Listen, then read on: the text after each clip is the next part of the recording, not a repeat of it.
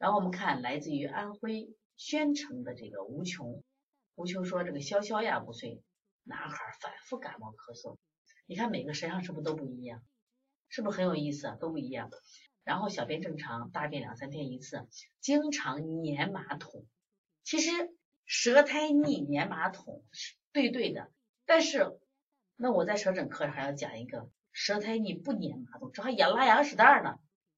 一般来说，舌苔腻粘马桶就是很正常嘛，体内湿气。但是现在好多孩子很奇怪，舌苔腻还养拉羊屎蛋儿。所以这次舌诊课我讲的特别细，特别对胎啊，对舌象分析啊，我就讲的比前几次还要细。为什么这样做？我给他们讲讲。很多人说王老师，我原来上过你的这个一七年的、一八年的舌诊课，就上过你的四诊和参舌诊课。这次又一样不一样？我说这次只能不一样。当然我们基础理论可能一样，但是我会拿出更多的这种案例来给大家分析。目的是干什么呀？希望大家学到更多的这种东西。就是我会把我这半年临床中我学到的东西再分享给大家啊。然后呢，这个呃主诉是反复感冒咳嗽，你看就慢性病了吧？小便正常，大便两三天一次，有点少了，一般一天一次会更好。经常粘马桶啊，这是体内湿气。然后呢，呃，睡后爱出汗，不是很踏实，睡觉不踏实啊。白天活动爱出汗，睡着后后背出汗，一小时后才好点。那这个还有个程度，这个无求你在不在？就他这个汗能不能把衣服打湿？把衣服打湿有没有这种情况？不挑食，但爱吃但是荤素搭配，应该有鼻炎、腺样体肥大。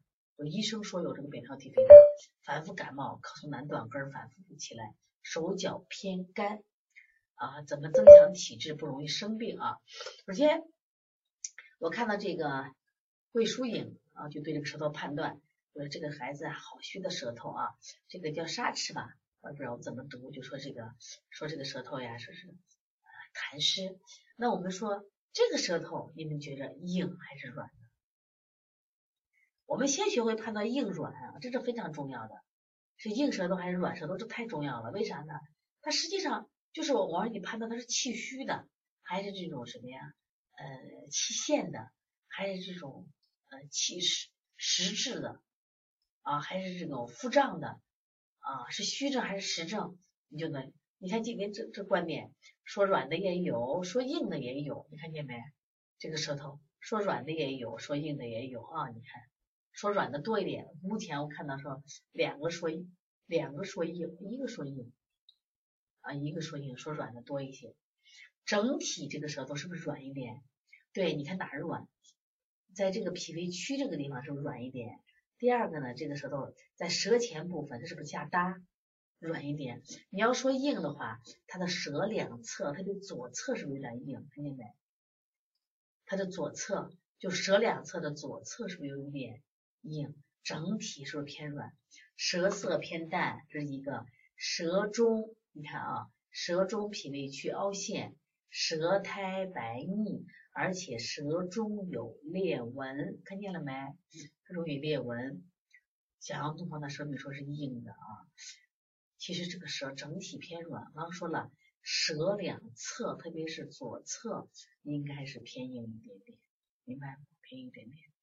那就说这个孩子肝气还旺，胆气不足，肝气还旺啊，肺气也不足，脾气也不足，心气也什么呀，虚的，明白吧？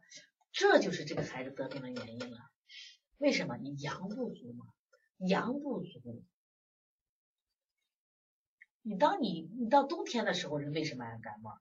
太阳温暖不热了吗？知道吧？所以我们是不是容易感冒的很？冬天是感冒季呀，所以说人要想你不生病，你要正气足，阳气足，明白不？所以你说过去的小孩儿，六十年代、七十年代、八十年代，这小孩为什么不生病？一天在外面跑呢，阳气足。现在的小孩生在屋里，长在屋里，是不是？哎呀，不敢跑，不敢运动，阳气整个气虚，阳气不足。所以这个小孩，我觉着。更多的时候，我建议还是什么呀？用这个补法做，但是呢，可以加一些疏肝的手法。